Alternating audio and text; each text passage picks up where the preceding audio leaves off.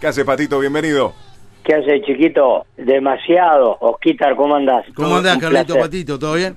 ¿Todo bien, Pato? La comparación, nada que ver, pues te voy a explicar. Uno de los jugadores que admiro yo, o sea, el que admiraba yo, o sea, que era Romario, ¿no? Era Romario, sí, sí, sí. Y el otro, Van Basten. Van Basten. Es del exterior, estoy hablando, ¿no? A ver...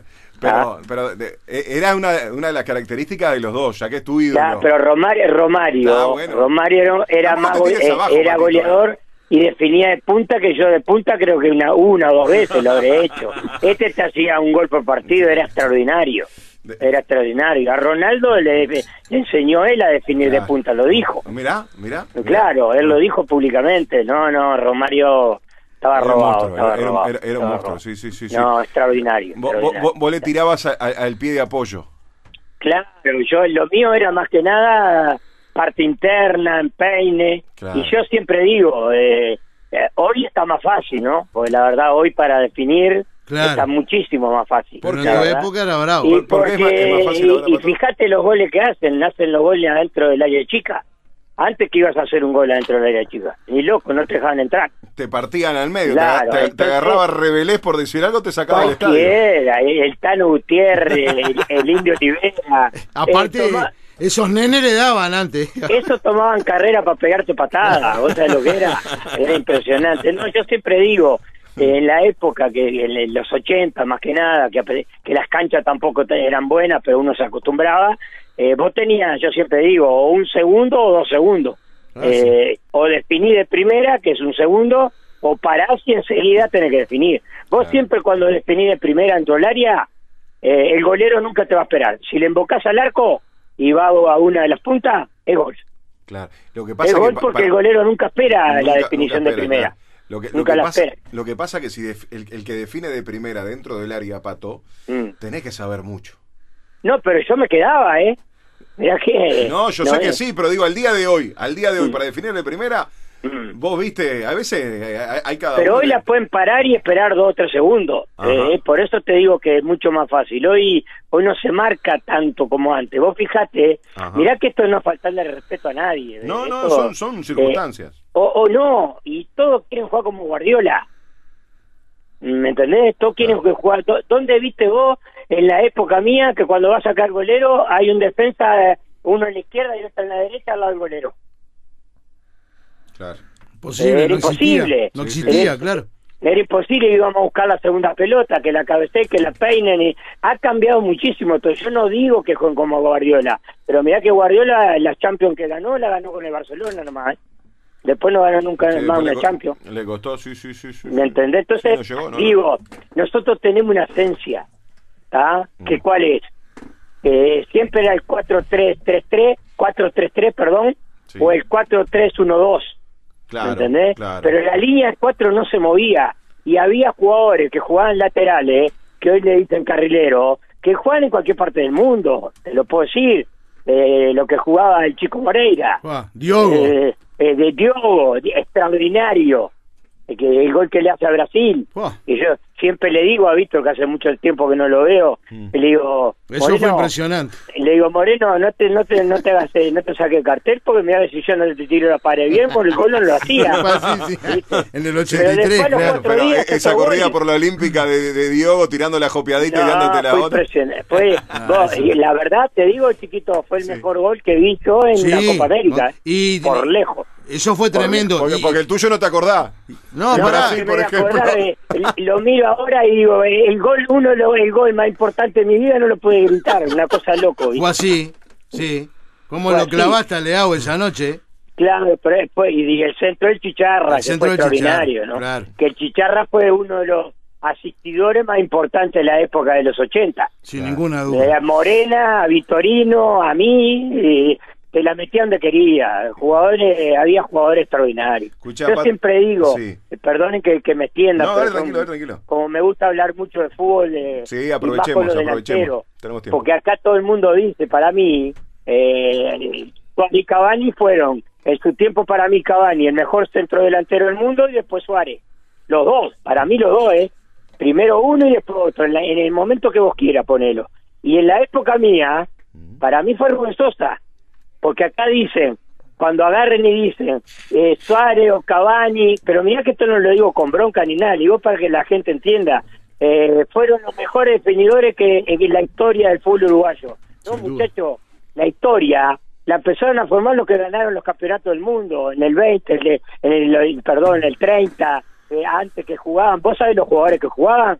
A mí me hablaban de Miguel, que yo tuve la suerte de conocerlo, y me decían que era extraordinario, ¿me entendés? Entonces, claro, hay que decir, la generación es nuestra, que vimos, y en mi generación, que yo tuve la suerte de jugar con un fenómeno, que mi ídolo Morena, lo va a hacer hasta el último día de mi vida, para mí Rubén Sosa fue en Europa fue uno de los mejores jugadores del mundo.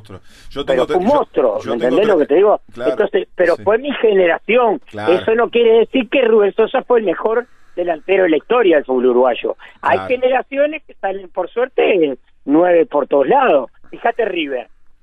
Claro. Todos hablamos, viste, de Peñarol, Nacional, que ahora viene el clásico, pero acá la sensación hoy es River. Sí, sí, claro. ¿Me entendés? Es así. Cuando en su momento en River Arezzo y ahora Borbas, ¿no? Pero River, chiquito, yo te voy a explicar porque a mí yo a veces estoy injusto con River, nombro mucho a Peñarol y no nombro a River. River a mí me formó. Claro. Yo jugué en formativa, estuve con mi padre, que en paz descanse, con Carlos Soria, estuve con Tudurido, Nato Riva, que para descansen también los dos. Hoy claro. Tucci tiene y siguen sacando jugadores. ¿Sabés lo que le pasa a River? Sí.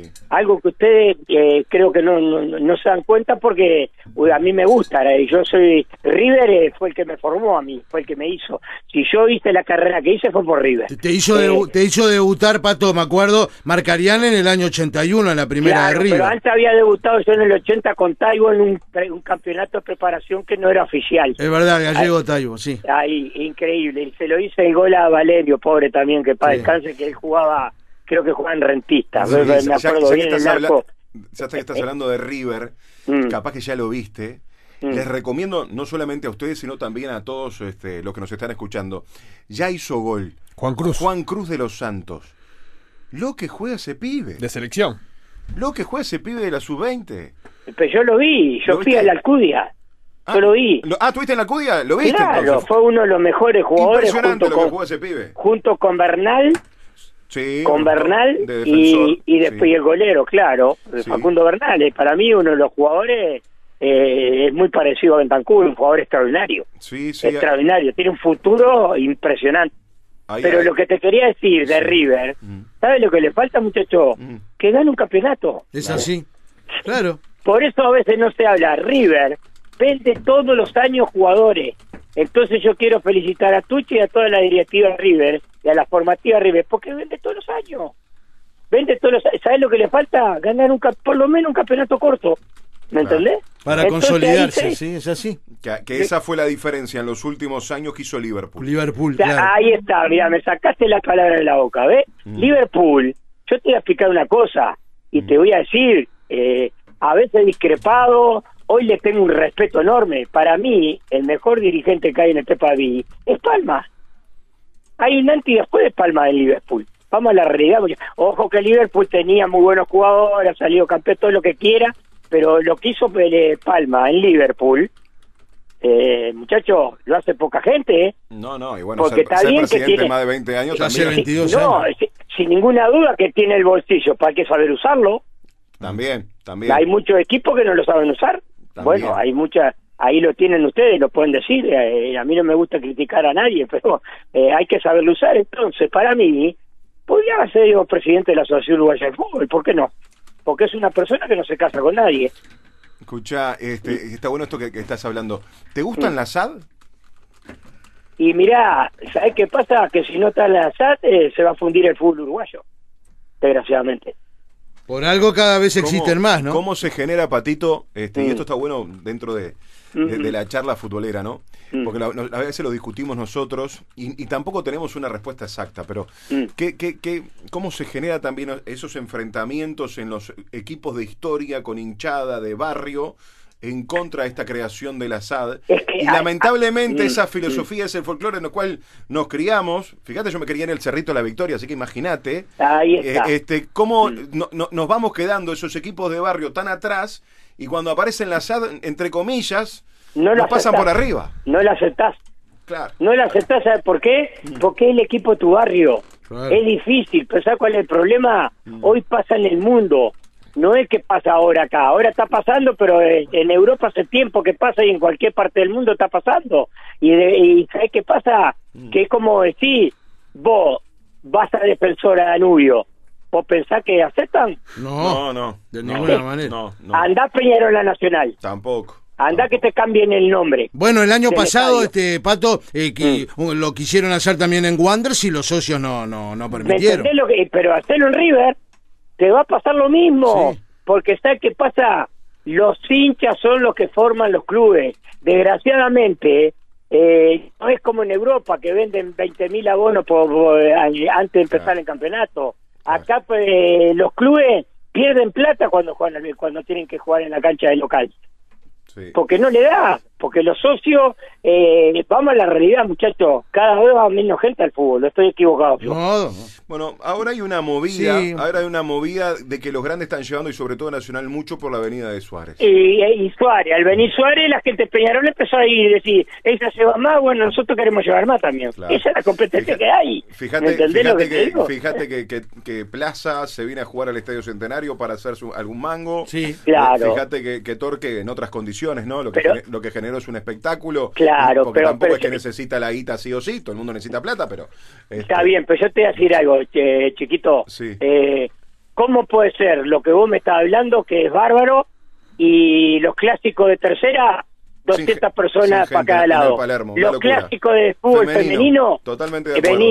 Que el fútbol femenino tiene que crecer porque está creciendo en el mundo, te digo yo estuve en España, ahora en la Alcudia, que me invitaron, que fui a ver el torneo, un terrible torneo los muchachos, a pesar de que perdieron la final contra Argentina 4-0, estaban agotados, jugaban 48 horas, 35 grados calor. Era impresionante. Sí, y vos ves, y el fútbol femenino, ¿vos sabés cuánta gente podía haber ido al clásico?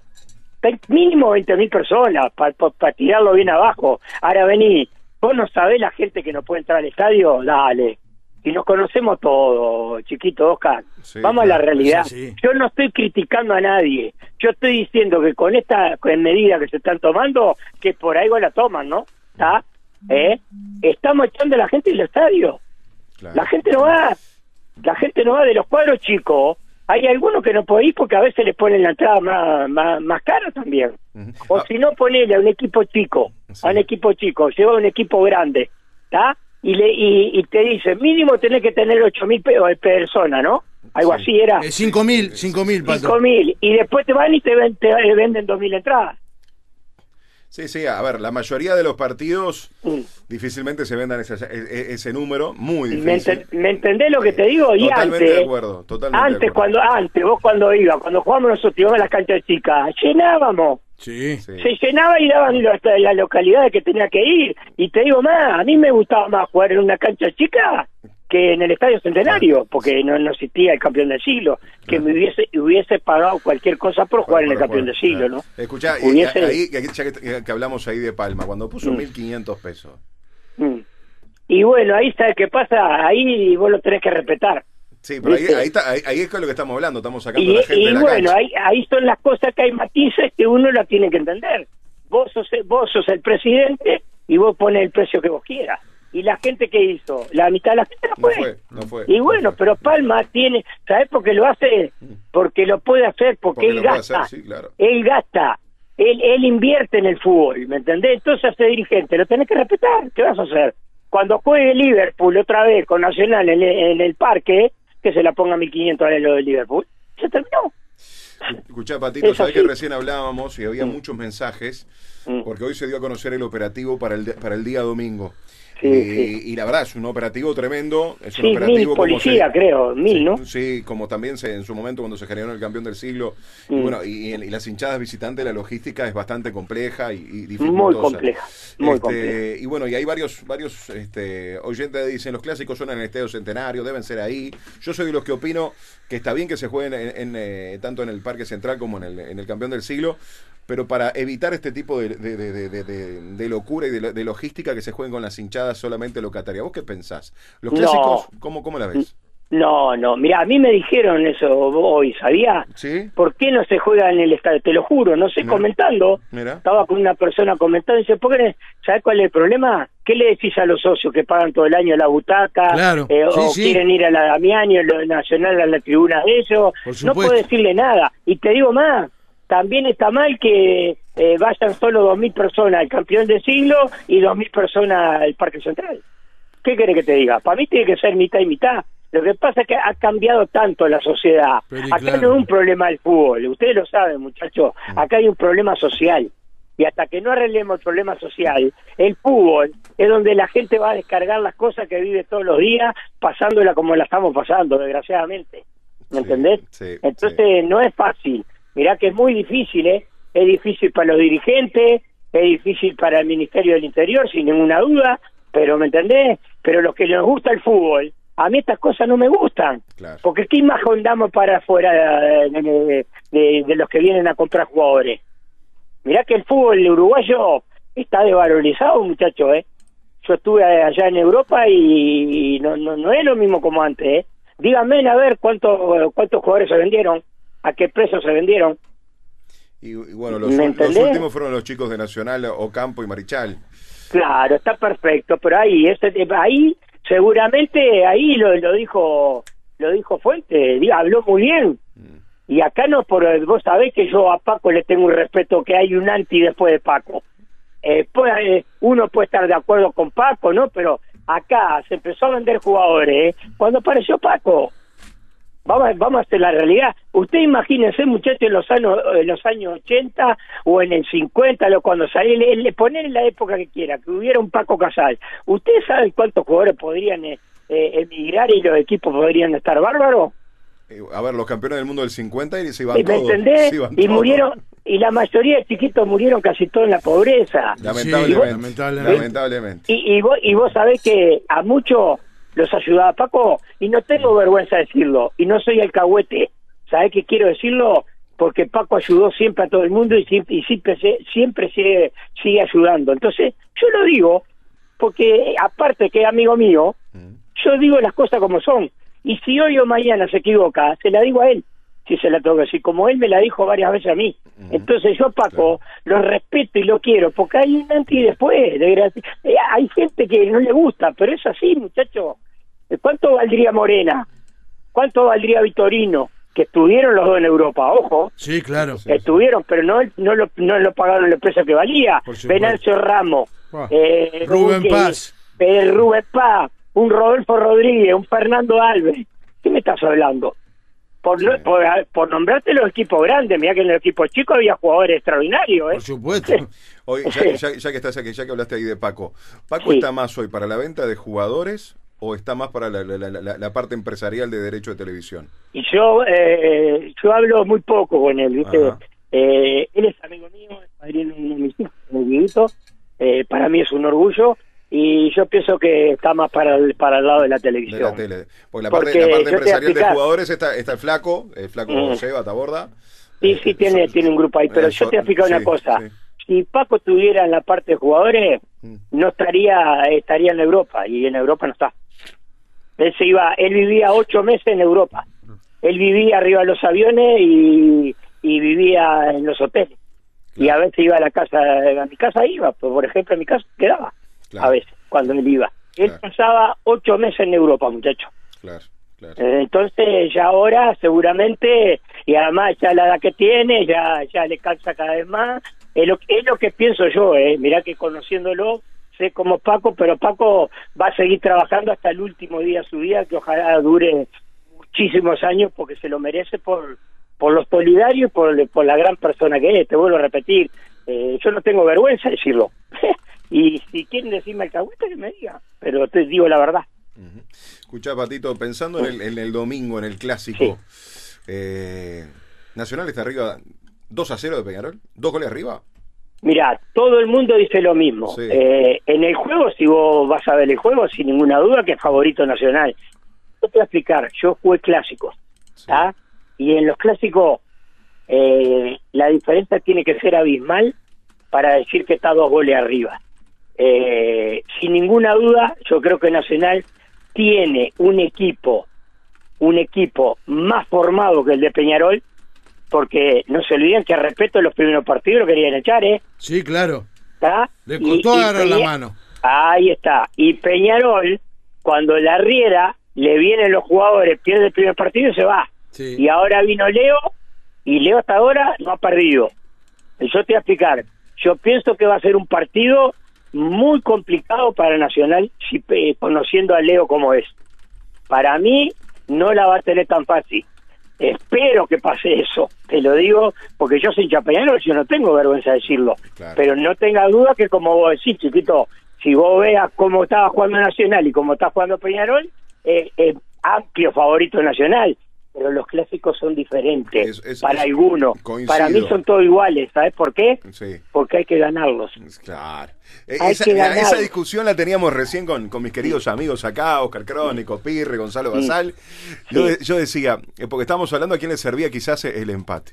Y decía, bueno, Peñarol se va conforme porque no perdió ningún clásico en el año. Yo decía, pero bueno, los clásicos se salen a ganar. No, si Peñarol se conforma con el empate, quedando fuera de todos los campeonatos. El que sale a empatar pierde, chiquito. El que sale a empatar pierde, nah, olvídate. Totalmente. Y más en el momento que está Nacional.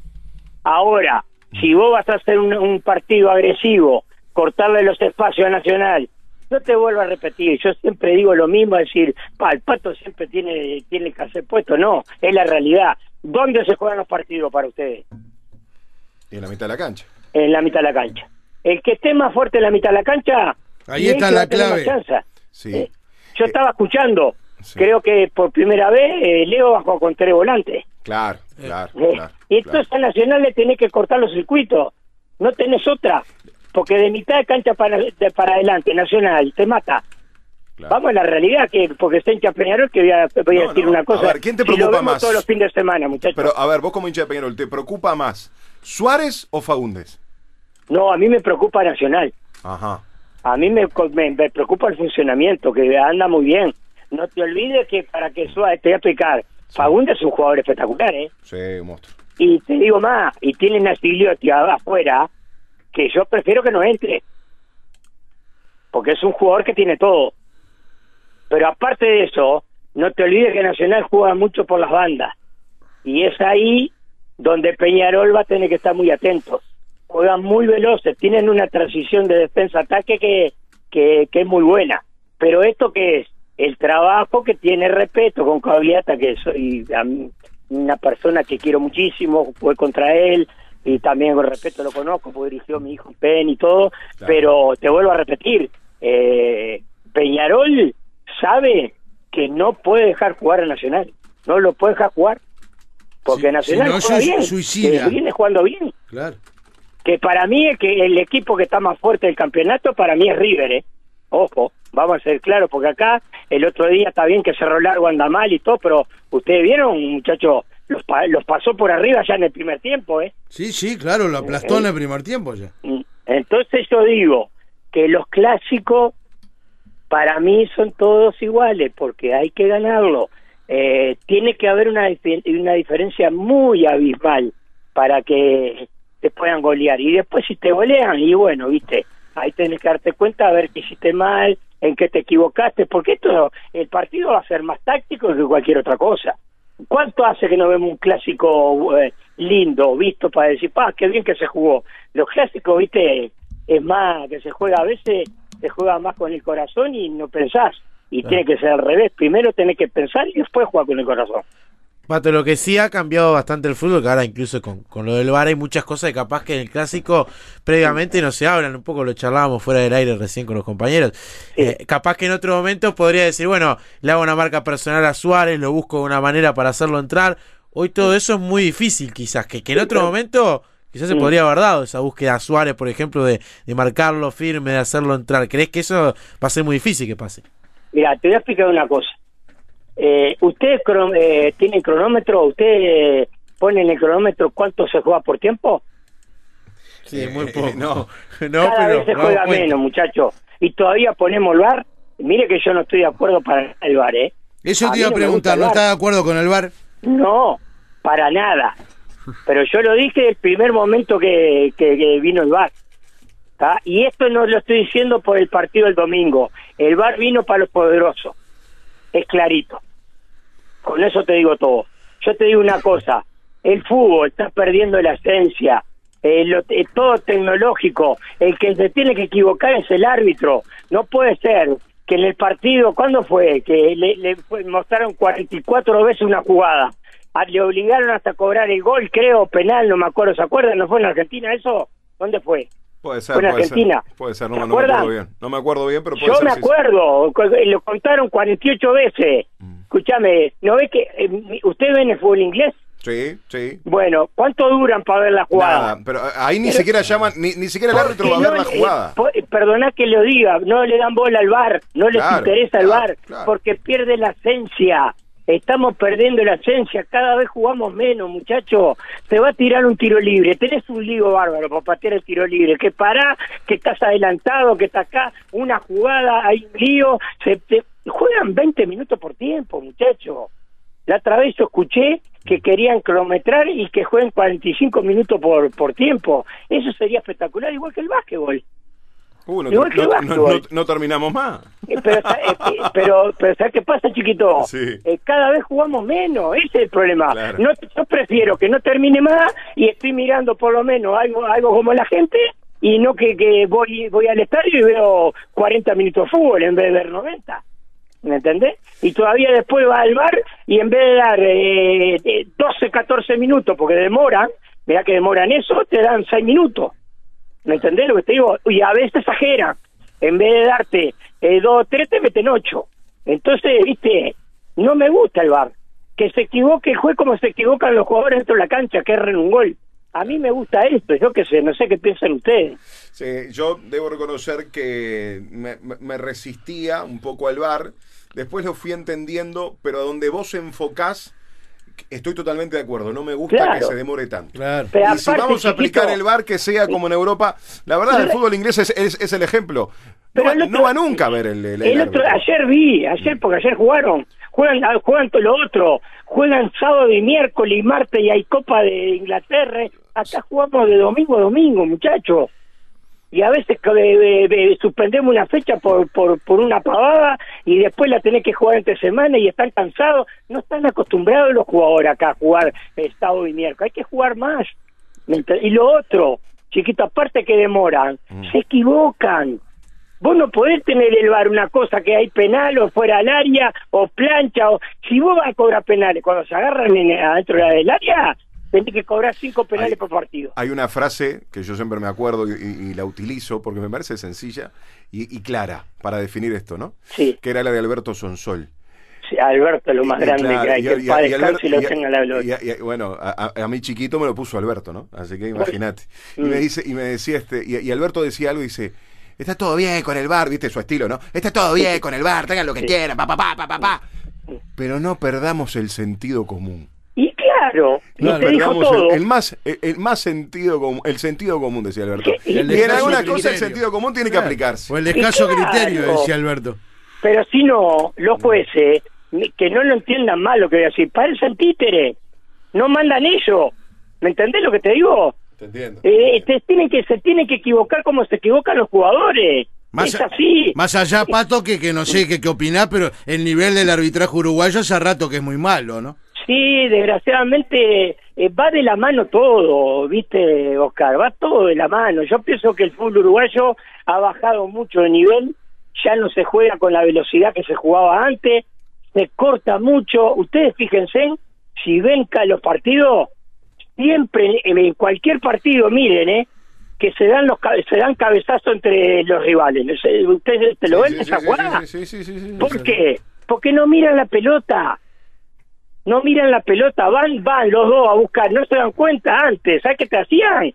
Antes que viniera la pelota, claro, hay más cámara, como dicen ustedes, que está el VAR y todo, lo tocabas un poquito, cuando iba a saltar hacía pac y te ganaba el otro. Claro. ¿Me entendés? Entonces, se tiran mucho a los pies, se pueden lastimar, no digo que lo hagan intencionalmente, claro. Pero ustedes vieron cómo se tiran a veces, con la vehemencia que van. Sí. Claro. ¿Me entendés? Pues se pueden lastimar entre ellos, pero eso pasa en el mundo, no pasa solo acá. ¿Verdad? Pero ¿qué pasa? Acá no tenemos el nivel del fútbol argentino, que juegan a 150 por hora. No, es más veloz, sí. Y yo siempre digo, ¿Cómo manejamos nosotros? Mal y suave. ¿Cómo manejan en Argentina? Mal y rápido. Mal pero rápido. ¿Me entendés? Claro, claro, claro. Pero esa es la filosofía, bueno, de vida. No, claro, del uruguayo y la diferencia con el argentino. Te dice, no, el uruguayo, ya cuando vamos a buscar a los pibes al baby fútbol, cuanto más grande y más feo, mejor. Pero, y en Argentina, cuanto más rápido y más chiquito, mejor. ¿Me entendés lo que te digo? Claro. Además te explicar. Sí. Decime vos cuando vas a tener una cita, cuando te llegan los 12 en hora. Sí, sí. Si no llega tarde uno, llega el otro. Somos así. Sí, sí, desgraciadamente somos así. Puntualidad inglesa, no impuntualidad. Bueno, ahora se está exhortando para que la gente el día domingo vaya en hora. Claro. Así que imagínate. No, por favor, están diciendo. Lo otro chiquito que está hablando. Sí. ¿Cómo puede ser? Y esto lo digo con todo lo que digo lo digo con respeto, porque yo no voy a los partidos, más ahora que de invierno no puedo tomar frío y me tengo que quedar en casa y miro todos los partidos. Sí. Por suerte veo todos los partidos que están. ¿Cómo puede ser que antes de empezar un partido demoren 10 minutos para que empiece o el segundo tiempo o que empiece el partido? Insólito, claro. Ahí tiene que haber una multa. Claro. Perdóname, porque ahí le están faltando el respeto a la gente que paga el boleto, a la entrada, perdón, ¿está?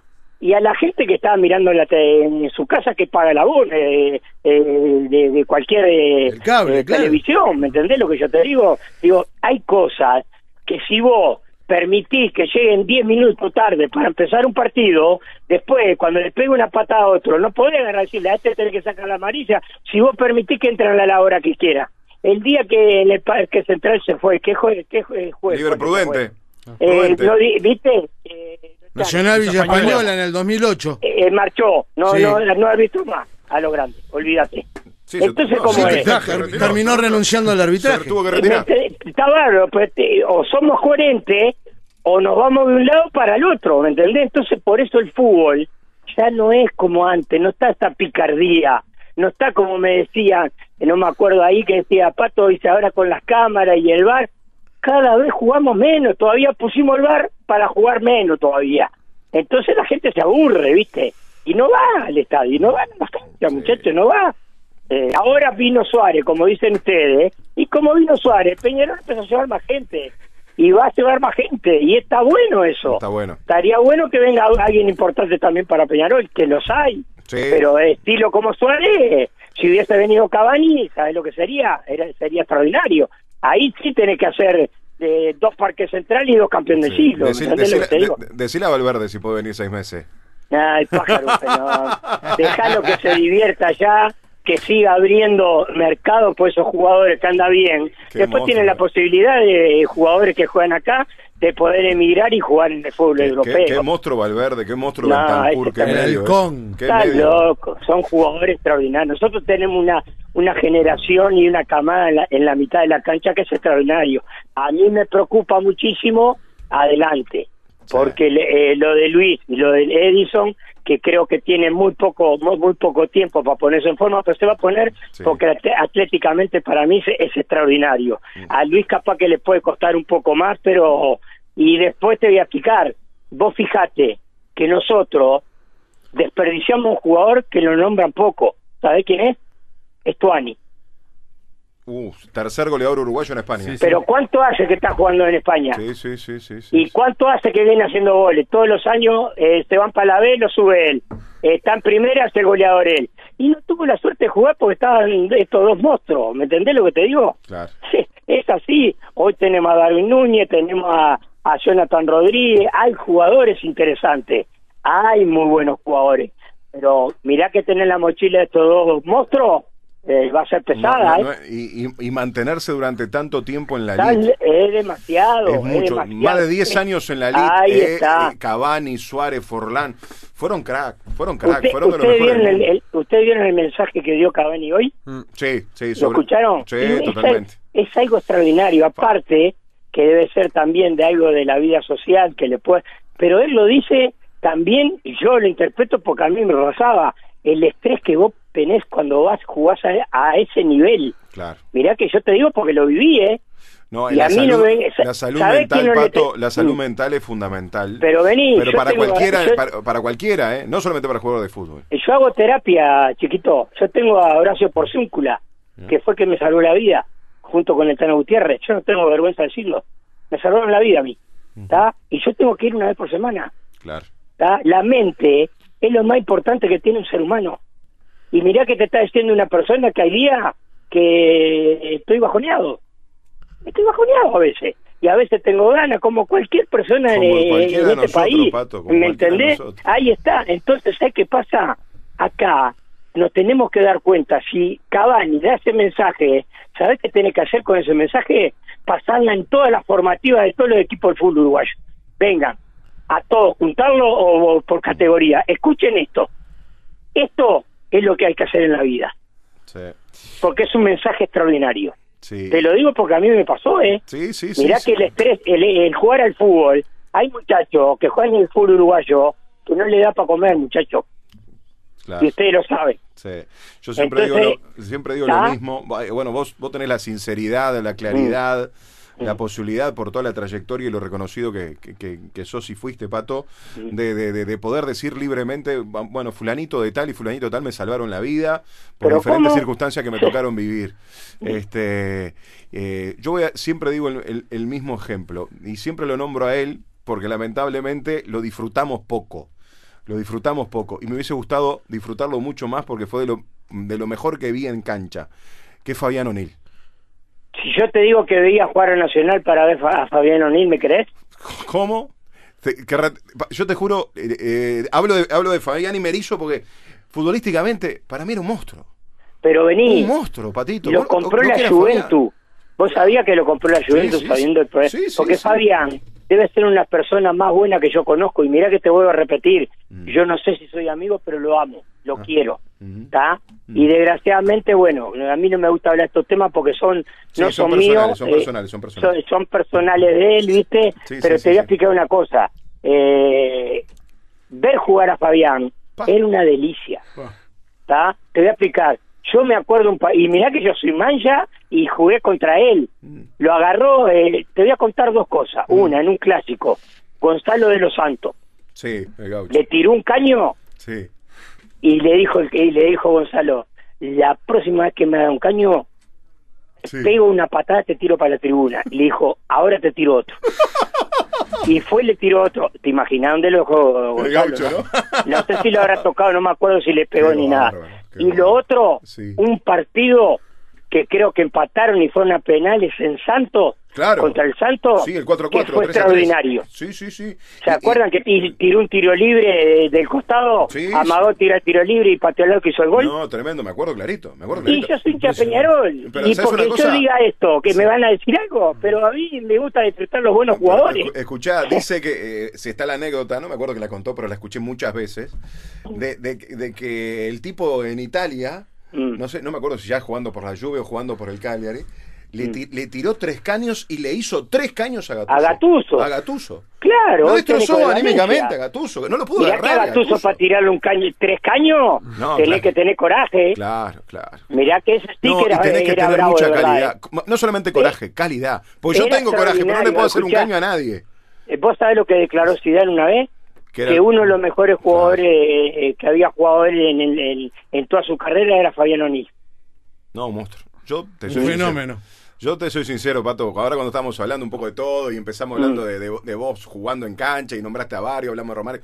Yo siempre que puedo lo traigo a colación de lo mejor que vi futbolísticamente. Pero extraordinario. Y te digo Fabián más. Para mí fue un monstruo. Claro, y te digo más, que jugó mucho más, que se fracturó, volvió y fue un fenómeno. Ir a ver jugar al Tony Pacheco, a mí también, yo jugué con él, tuve la suerte de jugar con él, jugaba de memoria, pero son estilos diferentes. Fabián era más elegante, todo. Claro. El Tony era más agresivo, hacía más goles, ¿por qué? Porque era delantero. Claro. Pero vos lo veías jugar al Tony, mirá que toda la camada, perdoná que me desvío, que fue el año del quinquenio y todo, la mayoría, mirá que la base eran los pibes que salieron de formativa, tenían 19 años, y uno de ellos era el Tony Pacheco. Entonces este tipo de jugadores tenés que disfrutarlo. Mirá, te voy a contar algo, y lo he contado alguna vez. Yo lo digo libremente, yo soy de Peñarol, iba a la sacasa que me llevaba mi abuelo era presidente de cuarta división, y mi abuelo, Nelson Bertolini, no me acuerdo, 92, 93, yo tenía 7, 8 años,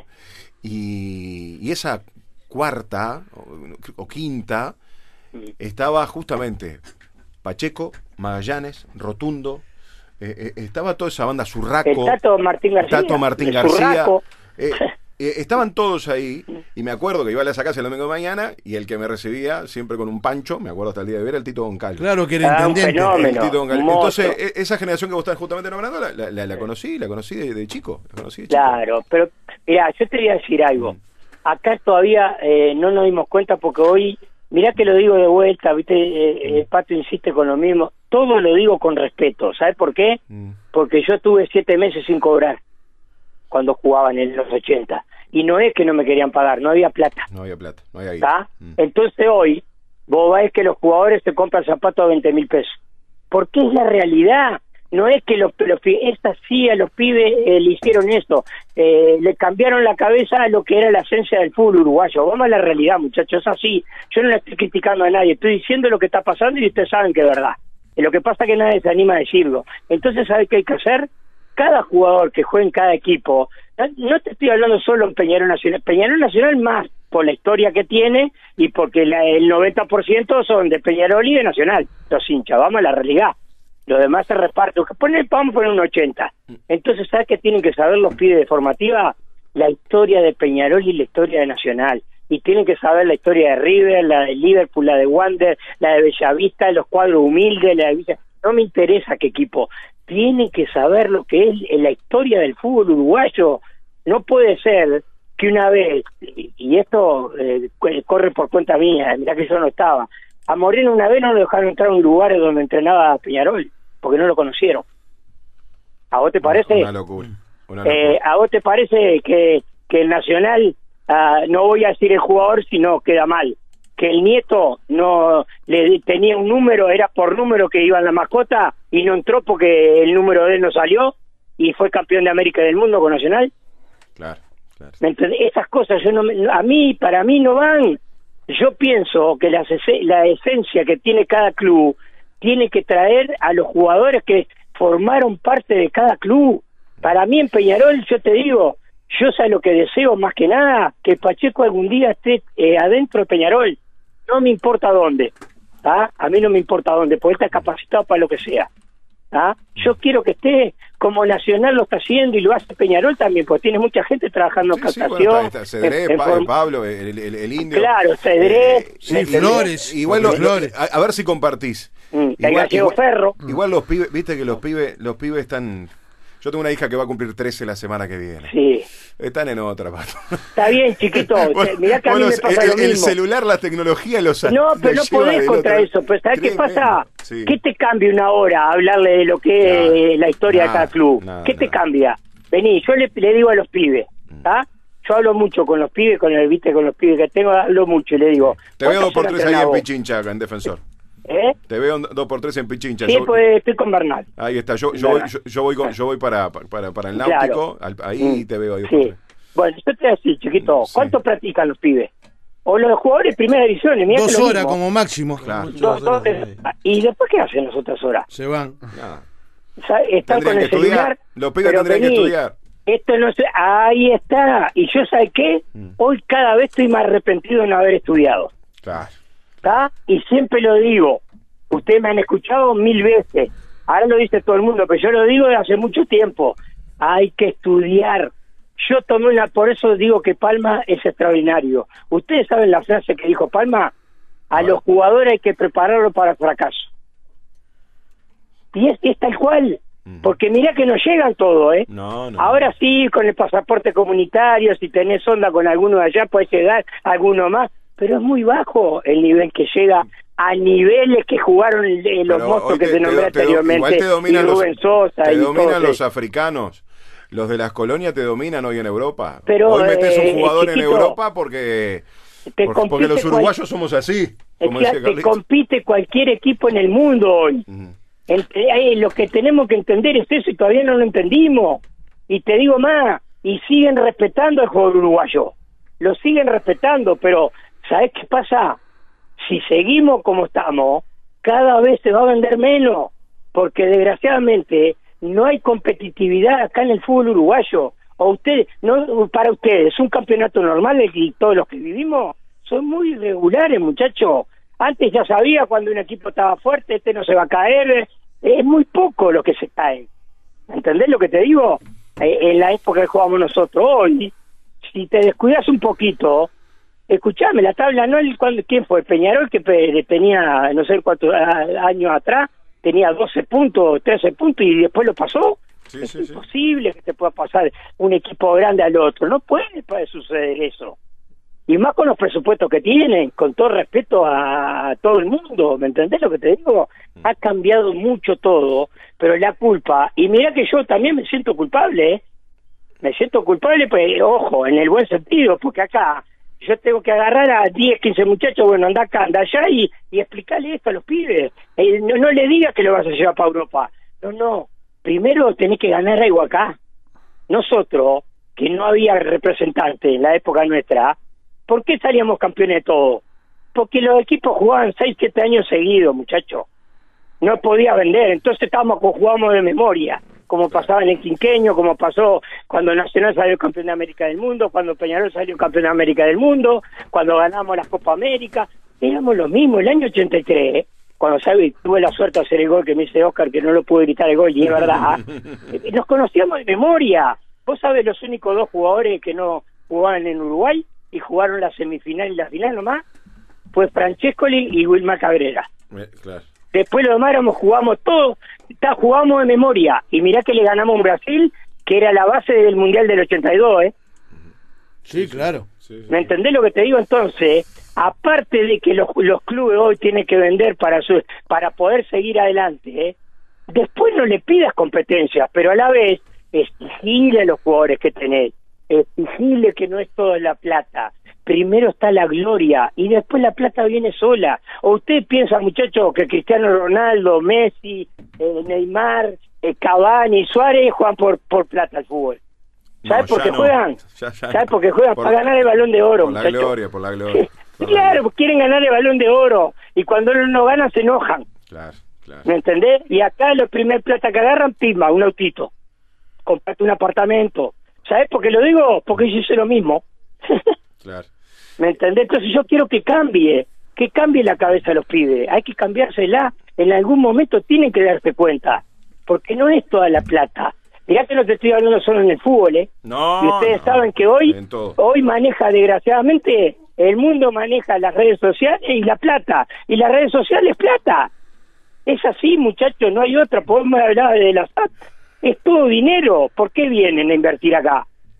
Que perdonen la palabra, que son boludos. No, acá hay materia prima. Claro, pero ¿sabes qué pasa? Sí. No lo están haciendo como lo tienen que hacer. Me parece a mí, con todo respeto lo digo. Vos tenés que atacar a la formativa para sacar jugador y competir. ¿Qué es lo que hace Liverpool? ¿Qué es lo que hace River? Que a veces lleva jugadores, que lo está haciendo Nacional, que lo está haciendo Peñarol. Entonces ahí, si vos seguís manteniendo un nivel de jugadores por 3 o 4 años, muchachos, no puede ser que en la Sudamericana, en el Libertadores, estemos eliminados en la segunda, tercera fase y a veces ni pasamos la primera fase. Eso no puede pasar, y lo digo con respeto, no le estoy faltando respeto. Lo que pasa es que está bravo también entrar a Flamengo, ¿viste lo que fue Flamengo ayer frente a Bahía? Pero ahí estás hablando, locura, un equipo que gasta $100 millones por año, ¿qué querés, chiquito? Contra la vida locura, no podés, contra la plata no podés jugar, no, pero aparte poder. Mirabas el banco suplente y estaba Everton, Vidal, sí. Qué equipo. Ahora, yo te pregunto una cosa, chiquito, de que vino el VAR, ¿cuántas veces salieron campeones los brasileros? Siempre. Y entonces... Casi siempre, el único que se me echó ahí fue River, por lo que me acuerdo. Son los que gastan más, sí, pero a River ya lo desbancaron. Olvídate. Sí. Y factiblemente la final. Admiro al técnico, ¿eh? Sí, mirá que admiro al técnico. Para mí es el mejor técnico que hay en Sudamérica. Pero ¿se acuerdan el penal que le hizo Pinola a un jugador, no me acuerdo contra quién era? Que no sé si fue contra Independiente. ¿Se acuerdan? Sí, me acuerdo, sí. ¿Y había VAR o no había VAR? Había. ¿Y entonces? Había. Factiblemente otra vez la final de la Libertadores sea Flamengo-Palmeiras. Claro, pero te vuelvo a repetir, ¿sabes qué pasa? Pero porque gastan. Decime si vos le vas a cobrar una falta en contra de esos equipos que gastaron disparate plata. Vamos a la realidad, muchachos, hay que decirla, porque si no la decimos, nos estamos engañando y la gente... ¿Sabes lo que me duele a mí? Que hay gente que va, paga entrada en este país, ¿está? Que capaz que le da justo para comprar la entrada y capaz que no tiene para comprar su refuerzo después. ¿Me entendés? Entonces hay que respetar a la gente y hay que decirle la verdad. La verdad hay que decirle, y ustedes lo saben, muchachos, no pueden ser que teniendo bar se equivoquen. A mí no me engaña. Sí, lo discutimos toda la semana, Patito. Pero no sea malo, chiquito. Sí. Entonces, ¿sabes cuál es el problema? Ahí es donde viene la violencia. De ahí no hablan la violencia. No dicen nada, porque después... Mirá que el primero que echan es al técnico si pierde el partido. También. ¿Me entendés? Y a los jugadores los putean a todos. También. Patito, te tengo que dejar, tengo que cumplir con la pausa. Se me termina el programa, me van a echar. Y la verdad... Me hicieron hablar y... Pero pará, pero escuchá una cosa, ¿sabes una cosa, Pato? Siempre que charlamos... Vamos por diferentes lados, porque nos gusta el fútbol, somos apasionados. Pero está bueno de esto. Eso, está buenísimo. Por eso, porque somos apasionados. Y cuando hay pasión, salen lindas charlas. No, y además, chiquito, te lo digo de corazón, ustedes no saben. Yo dejé hace 22 años de jugar al fútbol. Sí. 22 años. Y todavía me siguen llamando. Y ustedes no saben que a mí me dan un mimo al corazón. Entonces esas cosas no me puedo olvidar. Dale tranquilo, Pato, y hablamos siempre y nos vemos, siempre es un gusto. Y vamos que vamos. Vamos arriba con todo. Abrazo grande. Que pase bien. El Patito Aguilera con nosotros.